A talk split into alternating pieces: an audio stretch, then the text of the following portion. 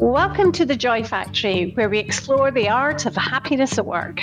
I'm Susan DeFazio, your host and founder of Be Future Ready Today, where we develop toolkits that simplify our world of work and empower the how for happier and healthier outcomes so that people and businesses can truly thrive.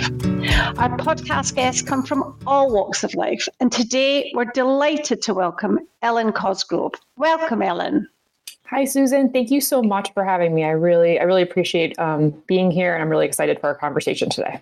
Yeah, I am too. I'm, I'm, I'm uh, just your background is so interesting to me, and I'm so I'm excited for for what we're going to talk about. So, just for the for our listeners, uh, a little bit about Ellen's background. Ellen is a trauma informed facilitator with a background in community building and conflict resolution, as well as a master's in coexistence and conflict from Brandeis University in Boston.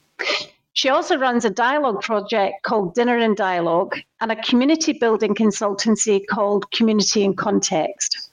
Today, Ellen is joining me uh, in London from across the, the pond in New York City, if you didn't already detect that from, from Ellen's accent. But today, in this episode of The Joy Factory, uh, The Potency of Curiosity, our discussion will explore how being curious um, about others can help us form connections that are both rewarding and surprising.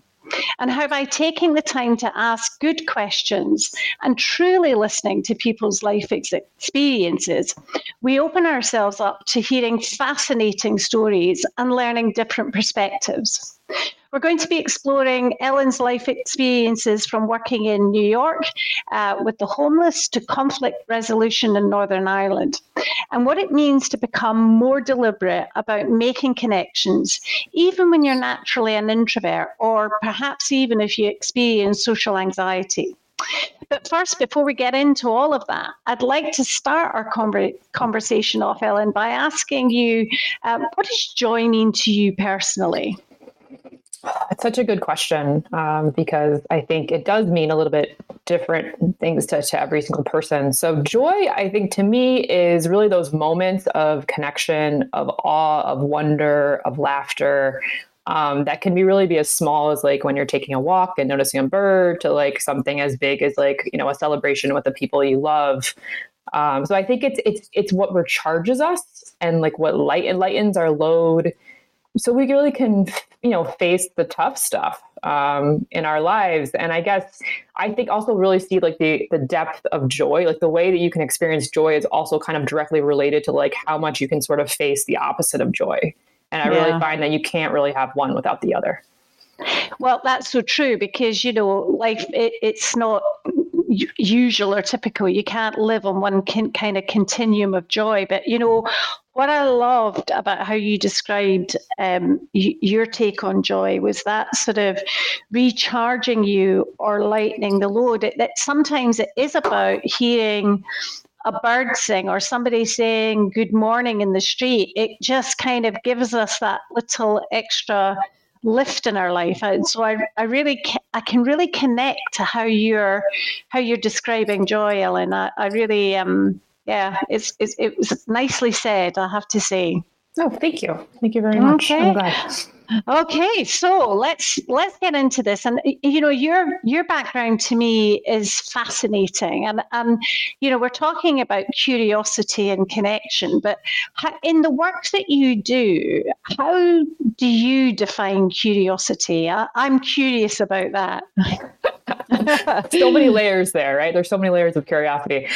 I I mean to me curiosity is really like it involves a strong love of learning and like a desire to really like experience something new and learn something new about um, about you know where you are or you know the the animals and insects around you or to, to people around you. And i think so uh, my work is really predominantly around kind of helping people to, helping to create the space for people to be curious about other people right? And to be able to kind of get into that mode where they where they like you know want to learn about you know like the differences they have with people but also kind of be curious enough to be open to seeing the similarities that they may have with people that um that they may not expect right? So yeah. i think i think it's just really it's like it's it's being it's getting into that place where you can be comfortable enough right? And feel safe enough um, to want to learn about you know who is around you yeah i think that's interesting about being comfortable enough because if you're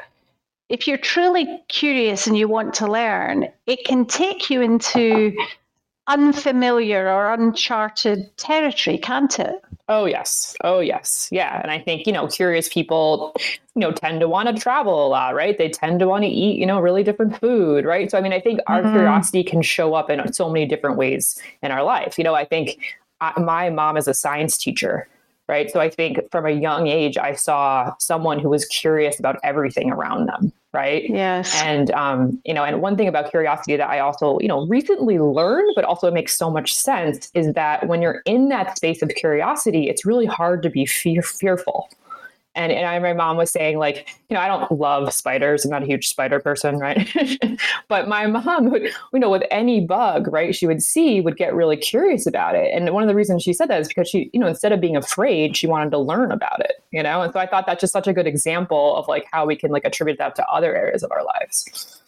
Yeah, it, interesting, isn't it? Because um, being fearful, I think sometimes we can be fearful of the unknown, but often if you sit with that discomfort or push yourself that little bit more, actually, that's when that's when we we get into a learning mode. But you said something; it's the openness. Um, do you think it takes a particular kind of character to be open. I mean you know given given your background in um, conflict resolution i would imagine that when when people have particular views whether they're religious or um, political or how, however they are shaping that, if you like, people can become quite entrenched, can't they, in their belief system? So, uh, how do you uh, how do you open people up that perhaps might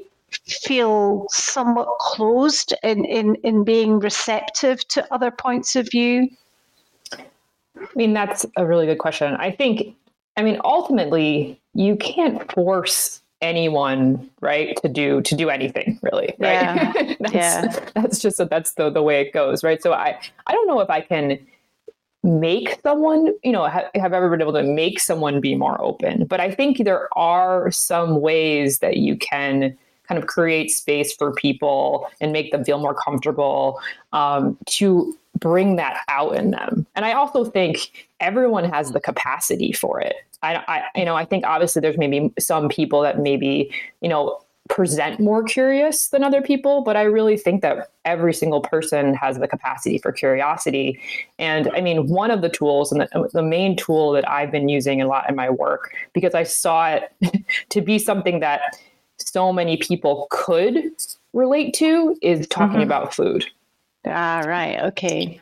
Um, but still, you know, it, I would say no tool works in every context, right? You know, um, and and and nothing's going to work perfectly for every person. Um, but what I have found is that most people have a story about food. Right. And, okay. Yeah.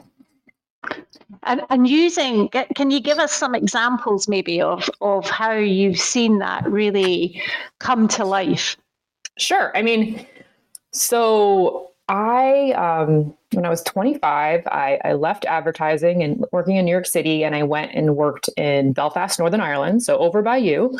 Um, and I did peace building work with an organization that actually used sports as a way to bring kids together. So another, you know, okay. tool. It's kind of like to help bring people into a space where they got to know, you know, got to break down the barriers and get to know people from different um, communities. Um, and I, one of my part of my job was to go and meet with a lot of people in the community. And so when when I was over there, I had a million cups of tea and so many biscuits, right? yeah. And tea's not usually an American thing. I know I'm stereotyping here, but it's not usually, uh, it's more a British type of thing, isn't it? But I'm actually, I'm a tea drinker. I got a cup of tea right now. Ah, so I'm a, all right. I, okay. My grandmother is from England. So we, okay. uh, so tea was a big, a big thing in my family. So it felt yeah. familiar, but also when you, you know, have seven meetings during the day, you having seven cups of tea is, is a lot of tea, you know, mm-hmm, a lot of mm-hmm. tea. But I think that was one of the first places where really it was through sort of like the tea and biscuits that I got to like really hear people's stories right? Like people like opened up to me they told me about their experiences told me about the the work that they were doing told me about you know like who they had lost you know during the conflict there. Um, and i just it just was so profound to me. Um, just like those like experiences and just how like every single person i met had a story.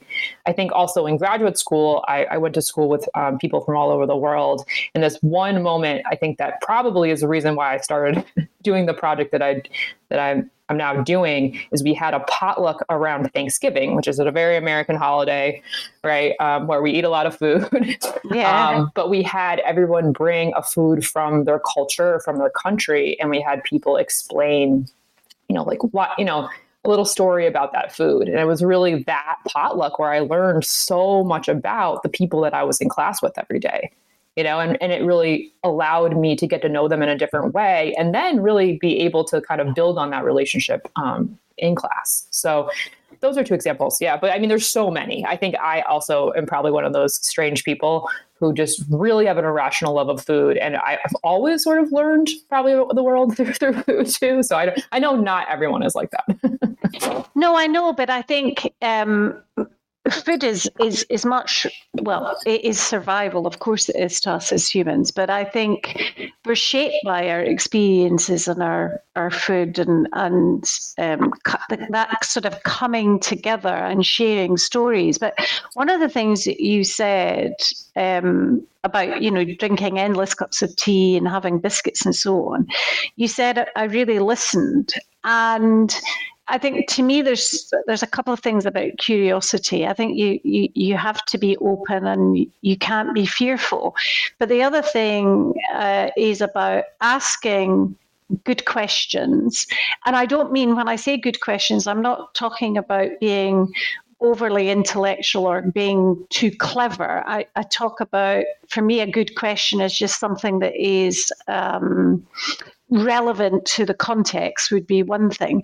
But the other thing is listening, Ellen. Uh, you know, what are your experiences about sort of, um, does it come really natural, do you think, to ask good questions and, and to listen actively? Or do you think that's something that we need to practice as, as human beings?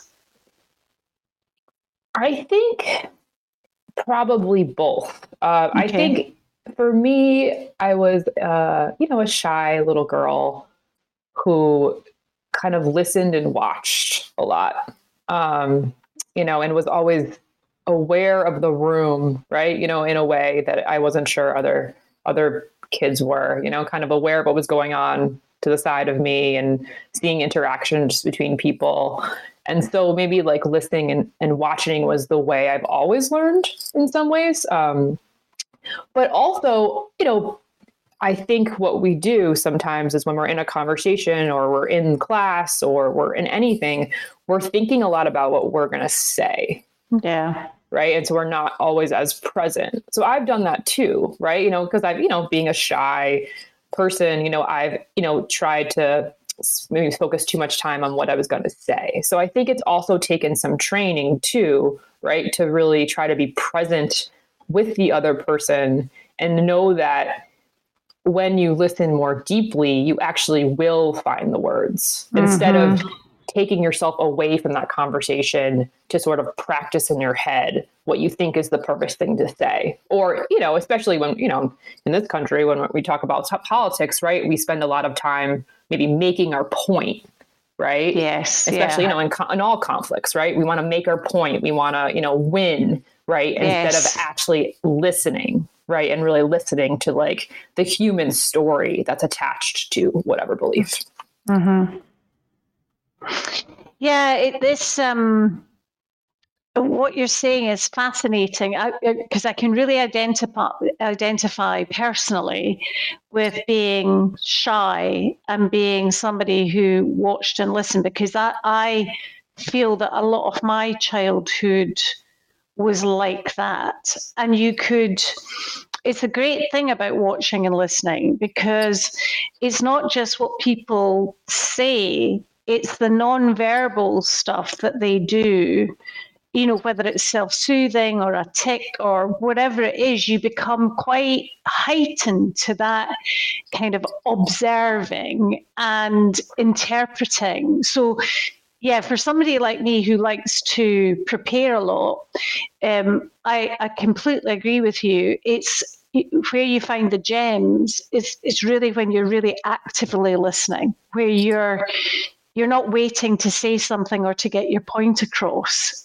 it's it's more about taking the the wisdom of the conversation and then expanding that more. Oh, tell me more. I mean, would you agree? Absolutely, absolutely. But it's I think it does take it takes some practice, mm-hmm. right? And um, that's why I think actually um, some of the programs that I run are so powerful, it's because you have a facilitator, right? Mm-hmm. Telling you when you can't talk, like, you know, right? right? To, to like let people yeah. just talk and to listen. So having that structure, I think, though some people, you know, at first people are like, oh, I have to like listen, you know, it it, it doesn't maybe feel as natural initially, but actually mm-hmm. it makes it much more powerful, the experience more powerful because it forces you to listen and it forces when you're talking to create a situation where you actually feel heard. You know, I, I think it's now it's interesting now going to like social events and just realizing how much we talk over each other. Yeah, right. And yeah. how much we just we don't listen, we just talk, right? And and it's like frustrating to me, you know, because I'm like, wait, wait, wait, we need to listen, right? We need to listen. And also that when you're listened to, you feel heard. Yeah, that is so powerful uh, because one of the things I would say, uh, so I, I would, I'm naturally curious about people. I find people fascinating. Um, but also, I think, I don't know if it's part of my upbringing, some like a tick in me, a nervous thing, is that jumping in and you think you're showing empathy so you somebody says something about something, you go, "Oh my goodness, yeah, that's exactly what happened to me. Let you let me tell you about me." So the attention comes back, and actually, what you're not really doing is really listening to that person and saying, "Oh, tell me more about that situation. How did that make you feel?" And I think in this. Um, I don't know if it's an attention seeking kind of society that we live in these days. I think we all, as humans, have to um, learn to be quiet in the presence of others. It's not a bad thing to just sit back and observe, listen, ask questions without feeling the need to jump in and say, oh, yeah, I, I, I get that, under the sort of the banner of empathy. Hmm. Yeah, that's a really good point. And I'm sure I do the same thing. I'm not claiming that I am perfect in this in any way either, right? It's it's all a process. Um, yeah. And I think it's it's a it's about taking the risk to get yourself in a situation where you do get to like try and listen to someone new, right? And I think it, it's okay if you're if you don't do it perfectly, you know, like it's it's about it's about trying. It's about getting yourself, you know, it's about being curious enough to kind of like to want to listen to someone else i think too you know? Yeah.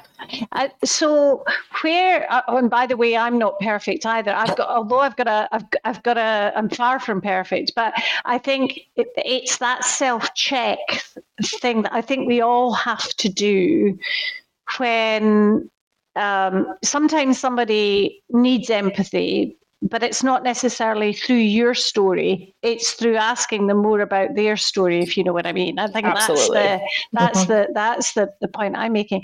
So when you when you think about curiosity, Ellen, um, I, I, feel this is maybe sort of really implicit, but I'd like you to talk talk us through maybe perhaps some of the advantages that you think curiosity brings when you're building community you know um, how does it how does it help? Absolutely. Um, well i think and i think i mean i i, I probably know too that being curious um, helps us to form relationships. Mm-hmm.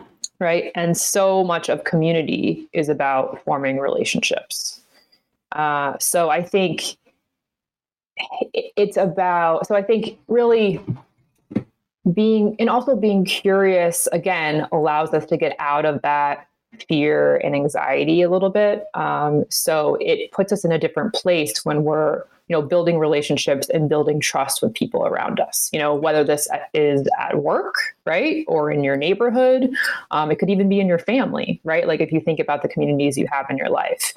Um, because it's easy, I think, to get in situations, you know, especially at work, right, where you have maybe the same interaction with someone every day, right, and then you it, it leads you to maybe make an assumption about them or, you know, jump to a conclusion about their intentions or, you know, where they're coming from. And I think it, it, you know it takes time. The thing about curiosity is it, it's it does take time right? It, it, it involves us trying to have maybe another conversation or spending a little bit of time getting to know someone um, know about someone you know outside of work or outside of, of the neighborhood. Uh, but i do think that once we do that, like once you you find out, you know, I always think like I, it's always interesting when like you've known someone for so long and then you find out something new about them that you have in common, right? It just like deepens the relationship, and then it's going to make living near them or working with them, right, or being at family um, events with them so much more joyful, so much more fun, right? So and and so I just think being curious has a way it could transcend. Um, your experience in these communities. So, do you think that um, that this passion for sort of looking beyond sort of what you might expect is is a way to break down what we all have because we all have our own unconscious biases um, and stereotypes. You you sort of feel that you you've got the measure of somebody or you know things about them but that there's that whole thing about you know assuming about people. Do you think that that kind of helps us open our eyes to looking beyond stereotypes? Absolutely right? Because i think i mean we all naturally stereotype right? It's yeah. just it's like part of being human it's part of the way we're wired right? It's part of our brain trying to keep us safe you know?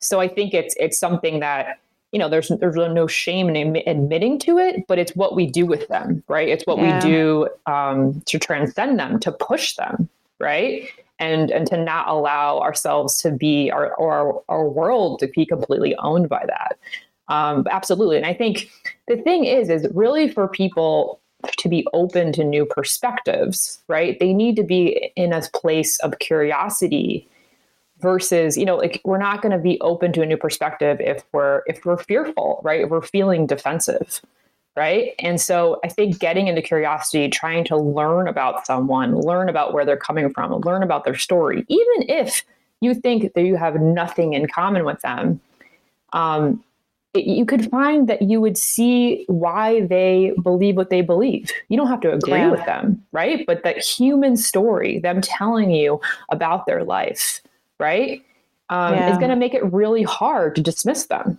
right? And do you, I mean, you must have been in situations where uh, uh people are, um, you know, they become so entrenched in their own view. You know, it's that even when something they're th- saying things that you perhaps um, you don't believe in personally. How do you take the tension out of these kind of situations, Ellen? You know, do, are there any sort of techniques either instinctively that you use or something that you have learned to use as a, a practitioner in this field? Well, I think it's also important to remember that you can't get, you know, like things take time. Okay. Right. And trust is important. So I think also um, starting, you know, if, if, learning about someone new or learning about someone that maybe learning that you're maybe think you have nothing in common with, maybe starting with something more neutral, right? I mean, this is why, you know, people think like, oh, food, but this is why I start with the food, right? right. Because we're starting with something neutral and then we're maybe going to build to talk about something that could be more contentious, right? Yeah. So I just think you can't always force going right for the contentious. You really if you really want to, you know, build a relationship with someone, you need to start you need to start small, right? And, mm. and people need to feel comfortable. Right? So I think that's I think that's something like you can't always get there from here. It does take some time. Yeah, it's a very, very good point. Have you got any, a, a couple of stories that you could share with us about um, maybe this sort of something taking time, but, you know, starting with the food and forming perhaps maybe a surprising kind of connection or overcoming a, a, a, stereotype, anything that you could share with us that highlights this sort of starting with the food place, you know, the food piece? Yeah, so I, um, in 2018, sort of in response to the election um, that had been in this country, I was like, all right, what, you know, what could I do? What could I do? So I started a my project out of my apartment in Brooklyn. You know, I started where I was and it started, um, you know, writing around themes, inviting people to bring food around the themes, and then facilitating conversation around those themes, right? And um, especially at that at that point too, I really didn't want to talk about politics with people, right? Yeah. I wanted to talk about the issues that we all face you know the very like very human things because i wanted to focus more on you know like talking about the important things versus kind of like us going into our camps and just entrenching down mm-hmm. kind of, you know, so so I think, you know, some of the topics I talked about were like outside, home, fear, love, you know, resilience, you know, and then of course COVID started and, you know, there was a whole new whole all new things to talk about. Um, but I think one dinner I remember in particular um, is I did a dinner in LA with uh, a group of friends who well, it was friends and, and people, you know, friends of friends. Um, and they were people who were maybe a little more wary of dialogue, right? um, they were like, what are you, you know, like, what is this, Ellen, right? But they came because they love me and they invited their friends and, and we talked about love. And um, one of my friend's brothers was there and I, you know, I was, you know, when you're a little bit embarrassed, you're like, oh, I don't know if he's to, I'm not sure he's going to like this. You know what I mean? Like I hope, you know, like I, uh, like I was a little bit, cause it is, it, it has been, you know, a more, it's been vulnerable for me to share this with people too. Yes. Right. And myself. Right. And then here we're talking about love. And so, you know, that we, we talked food, everyone brought food that they loved. Right. And so the first question was, um, you know, please like, you know, like what's the food that you love? So we went around, there are probably 15 of us um, we talked about that. And then we started talking about different kind of kinds of love. And, you know, there's always what I find there's usually like a moment in these conversations where someone decides to really go there and then mm-hmm. people fall. And it was my friend's brother who did it, right? He started talking about kind of like self love and some of the things that he struggled with. And, you know, like, you know, and everyone was crying, right? It was one of, one of those like really kind of like wow. profound moments. And then him kind of like deciding to really take it there meant everyone else did.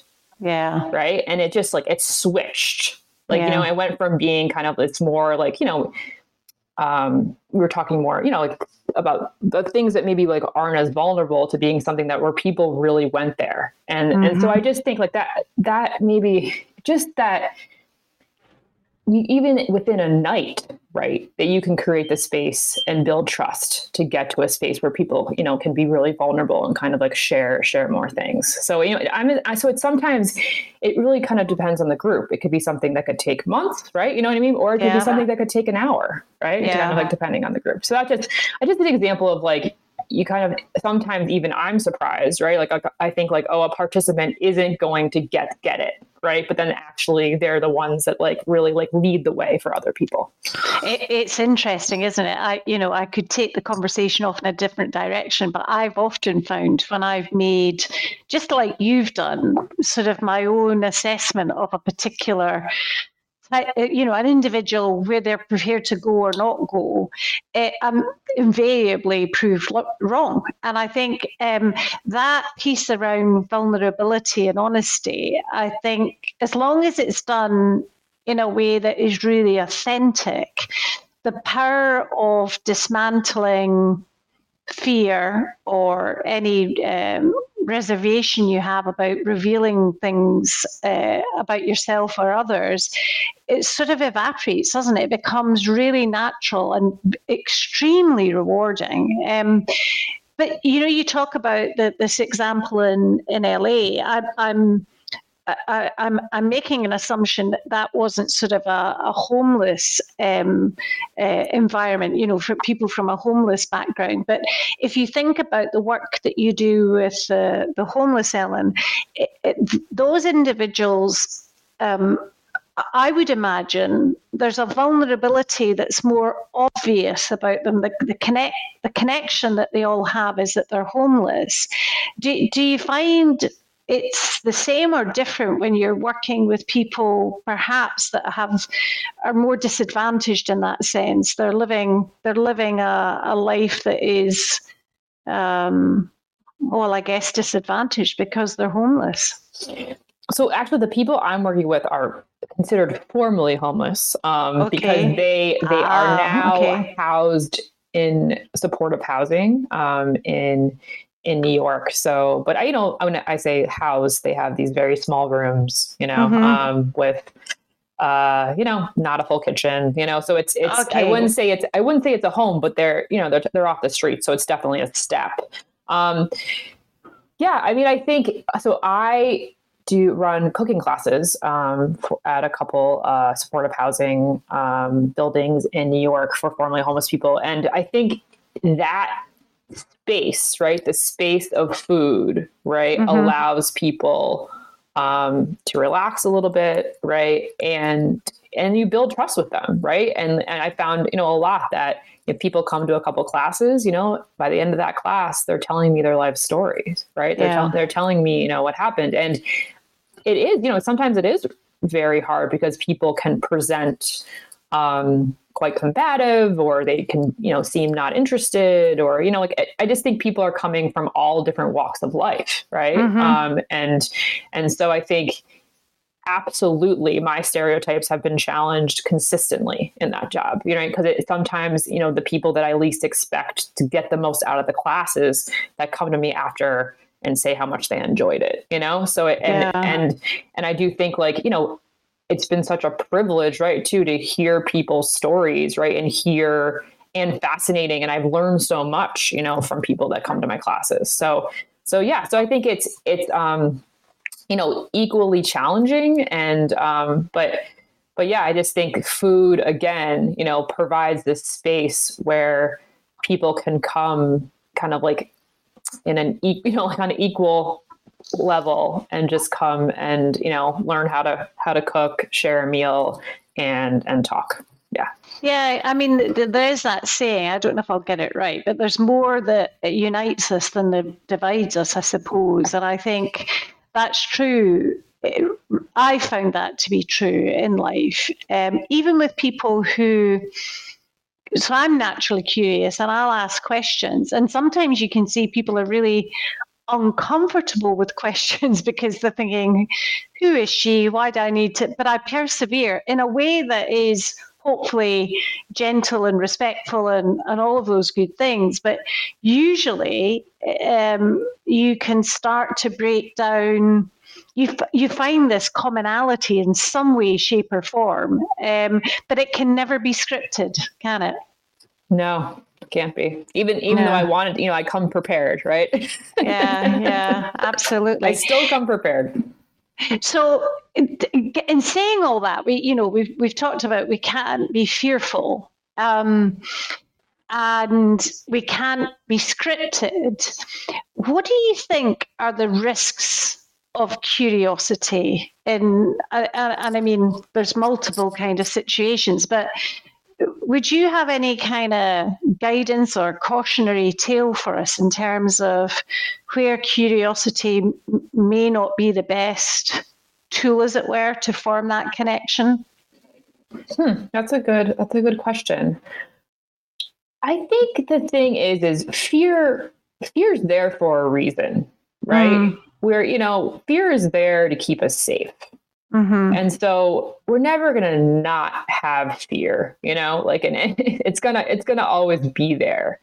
I think, um, I think it's about people really like listening to their gut and listening to their intuition and, you know, knowing when they are in a space where they can be curious and knowing when they're in a space when they cannot right yeah. so i think it's also about like we all are different right and we all our comfort levels are different and we know when we can push it and be curious and still feel like we're going to be safe and yes. when we're not and so i think i think it's I think it'd be hard for me to tell someone else, you know, like what what that would be for them. I think it's about people like really trusting themselves, you know, and yeah. and I think you know it's it's but it's been a little bit harder, right? Because with COVID too, all of a sudden people we were told to be afraid of people for other reasons, right? Mm-hmm. You know, being around people could make us sick, right so i even find i even find you know like that i have to kind of combat this like other level of fear now right to go be with other people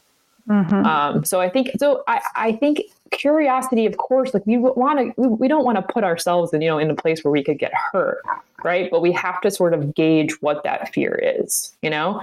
Is this fear because of covid? Is this fear because i'm afraid they're not going to like me? Is this fear because i'm afraid I'm not going to like them, or is this you know fear for actual safety? I think um, you know. I, I, I, think you've answered that beautifully because I think you know this this thing about risk is an ocean, and and that's where we combine our head, our heart, and our gut to inform us um, as humans about fight or flight or whatever it is. I, I, it brought to mind a situation I had in uh, Chicago the first time I, I was ever in Chicago, and I was staying downtown in the city park, and I, but I arrived on a Saturday, so it was really really quiet, and I got a bit lost going back to my hotel and I don't know. There was uh, the, there's the oh, what do you call it? The, the it's not the subway, but it's on the, the loop the on L? top of you. The that's L? it. That's yeah. it. Mm-hmm. Yeah. And um, this homeless man appeared from nowhere and and asked me if I was okay. And my first instinct was to to sort of kind of like, you know, oh my gosh, I'm under threat here. And actually, I, I just went with my gut and I didn't feel scared at all. Um, and you know, it, maybe it helps that I'm used to city living or whatever. But the gentleman just, I told him where I was going. He said, "Let me walk you around," and we chatted and eh, you know repeating that story back or if i was you know telling my, my mother about that for instance she'd say oh my goodness you're taking too many risks. But it didn't feel like a risk. It just felt okay. And i think that's what you're saying. You have to use your own instinct to be able to say i need to pull back from this or you know get out of here or really push ahead in a way that is respectful and curious. Um, so, yeah, I, I, thought you answered that question really, really well. Oh, thank you. Yeah, and having um, curiosity about your own fear too, yes, right? Yes, like yeah. challenge. I mean, because I think we all have fears, right? And I mean, uh, like I said, but like you know, like like why? Yeah, why am I so mm. afraid of this person? Right? Is it because of a personal experience? Is it because of like something I saw on the news? Is because you know, like it's it's getting curious about that i think too yeah yeah well we you, we are all conditioned about you know but this man just looked unkept he was a man i suppose and that's the the male female safety thing mm-hmm. you know mm-hmm. all of that but actually it was i have to say and i you know that i'm talking now oh gosh, 12 years ago. And look at, I'm talking about it again. And that man, he, he, you know, when you talked about joy earlier on, mm-hmm. about those kind of connections and that sort of, you know, the small moments, that was a small moment of joy for me because actually it broke down something that I was a preconceived idea of how I had something. And I learned something about myself, you know, not to be so quick to kind of judge a book by its cover, as it were. Um, so no, it's uh, it, yeah. So tell me something then. So you know, I think we've talked about this before, Ellen. We're we're naturally curious people, kind of lifelong learners. We have that in common, although we've never physically met before. But you know, uh, uh, what advice would you give to to others about being more deliberate. And I, am talking now maybe from a, a, a, point of view or a perspective where, you know, if you're an introvert or if you suffer from maybe in the extreme social anxiety, do you have any words of wisdom that you can that, that, that would help listeners sort of navigate that. You know, I want to be more engaged, but I'm nervous of it. Susan, I'm sorry, I just I just lost you for a minute. Oh, okay. Yeah. Well, let me let me see if I can repeat the question. Yeah, repeat the question. so, so that now this is going to be a task. I'm so um, sorry. Um, so no, no, no, no. Don't apologize. Don't apologize. No, I'm. I was asking about. Um, what advice would you give to others about becoming more deliberate about making connections? And, and what I'm talking about here is that um, you know, if you're introverted, I mean, you and I have got a, a, a, natural sort of a tendency to be curious and to be lifelong learners, although we've never met before.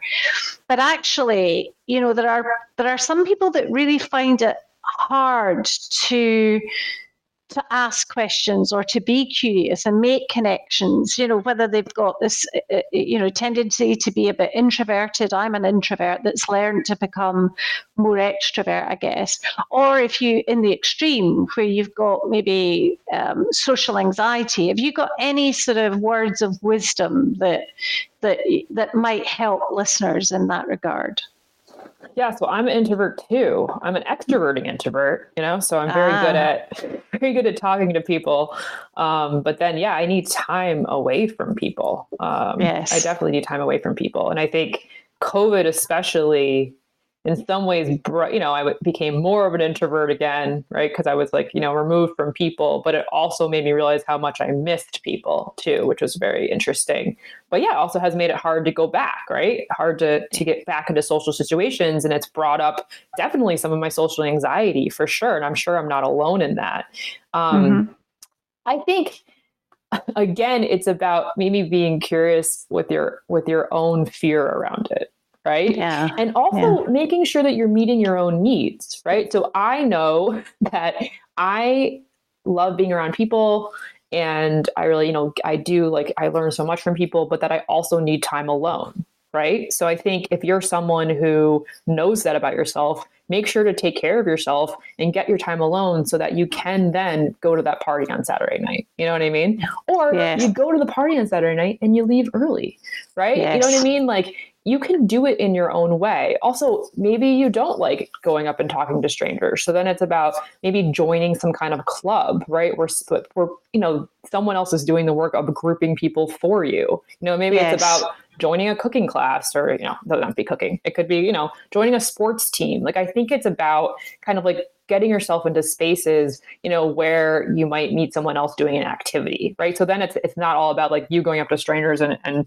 and, and talking to them, right? I'm just, I yeah. think it's, it's just about kind of like getting out there. And even maybe it's even at work, right? Like, so say within your work, maybe it's just about trying to like ask the guy from accounting that you've never talked to, you know, a question about his life. Like, does he have children? Mm-hmm. Does he have a wife? You know, maybe it's just like challenging yourself to ask a, a person you've sat next to in a cubicle for years one question, one new question. You know, like it doesn't yeah. have to be this like grand thing. I think it's just like within your own life, where can you get curious about the people that are there?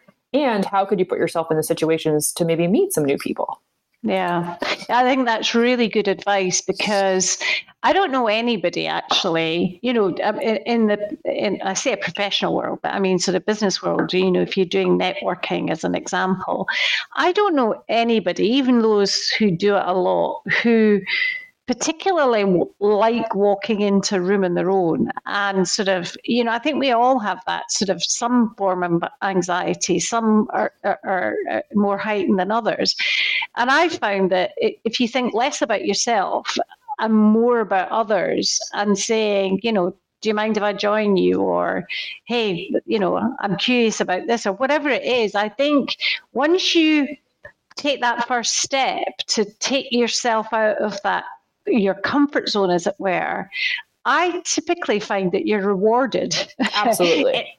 you know mm-hmm. um, so anything i can't believe we've been talking for for as long as we have ellen i could talk to you for hours what if there you know in terms of making connection and curiosity um, you may have said it all so don't feel pressured to answer this but what if you've learned one or two or three things, what what are the what what are the, those that you would pass on to others, Ellen? What would be your words of wisdom?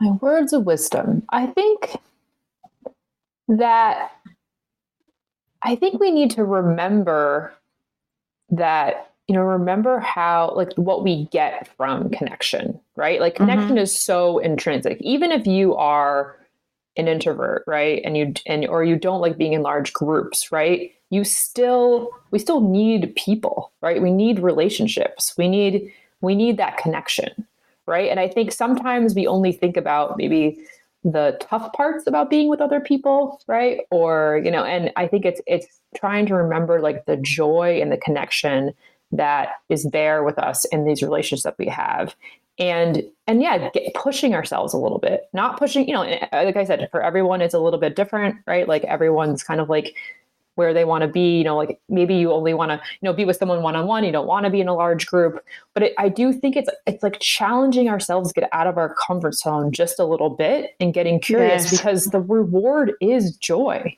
that's what i yeah. would say i would say that that the reward like the reward and that that joy is what's going to help us get through the tough stuff about life and I yes. also think, like, you know, we look at the news, we look at all the terrible things that are happening in the world. I, you know, like just like everyone else, get very discouraged. And then I go to the store and sometimes I have this two minute conversation with a stranger, and my hope is restored just a little bit. Mm-hmm. Right. So I just think not only it just makes us feel better, you know? Yes. And so just giving yourself that opportunity to feel better about the world and feel better about humanity sometimes takes a little bit of a risk in getting out there and talking to a new person or asking someone you've known a new question. But I really do believe that there's such a reward there and then it builds hope. Um, and that hope is what's going to help us continue going. Well, oh gosh, you've said it so well, Ellen. I mean, really so well. I've, I've thoroughly enjoyed it. So, as we draw to close, you do so much uh, great work. I mean, what is it? How is it best for people to to get in touch with you? Is it via LinkedIn or through your website? Because I believe you've got a Dinner and Dialogue website. Is that correct? Yes. Um, yeah, people can find me on LinkedIn if they want, but also my Dinner and Dialogue website is www.dinneranddialogue.org. And also, I'm well, depending on when this comes out, I'm, I'm making a new website for um, my consultancy, and that will be www.communityincontext.com. So through any of those, um, yeah, I, I, would love you know to talk to talk to you about you know bringing some programming to your community, whether it's work or outside of work. Well, you know, I mean, uh, uh we as you know, because as we talk about the preparation for the podcast, it's this is unscripted. The only scripted question is like, you know, asking about your personal take on joy. But I know in our conversations leading up to this, um, every one of my conversations with you, I've learned something or, and I've felt uplifted. So I would encourage people to to reach out to Ellen. She does some terrific work and have a conversation. Be curious. I'd contact her. I would really, uh, I would love it if you if you were in, inundated with uh, requests to have a little chat and see where this can take you because I think you do uh, well, first of all, I think you've got a terrific background, but I also think you're doing some terrific work in the community, and I applaud you for that. So thank you, Ellen. It's been an absolute pleasure having you on um, the Joy Factory. Thank you very much, Susan. It was wonderful um, having this conversation, and I really appreciate the opportunity. You're welcome. Thank you, Ellen, once again. I'm sure we could have chatted much more about the potency of curiosity.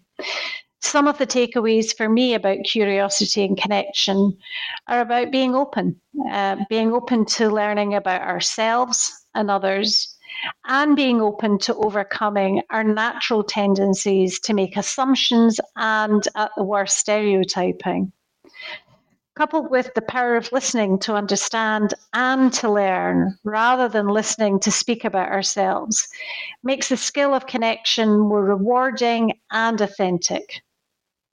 I also loved Ellen's take on joy, being something that recharges us and lightens our load, whether they are big or small moments.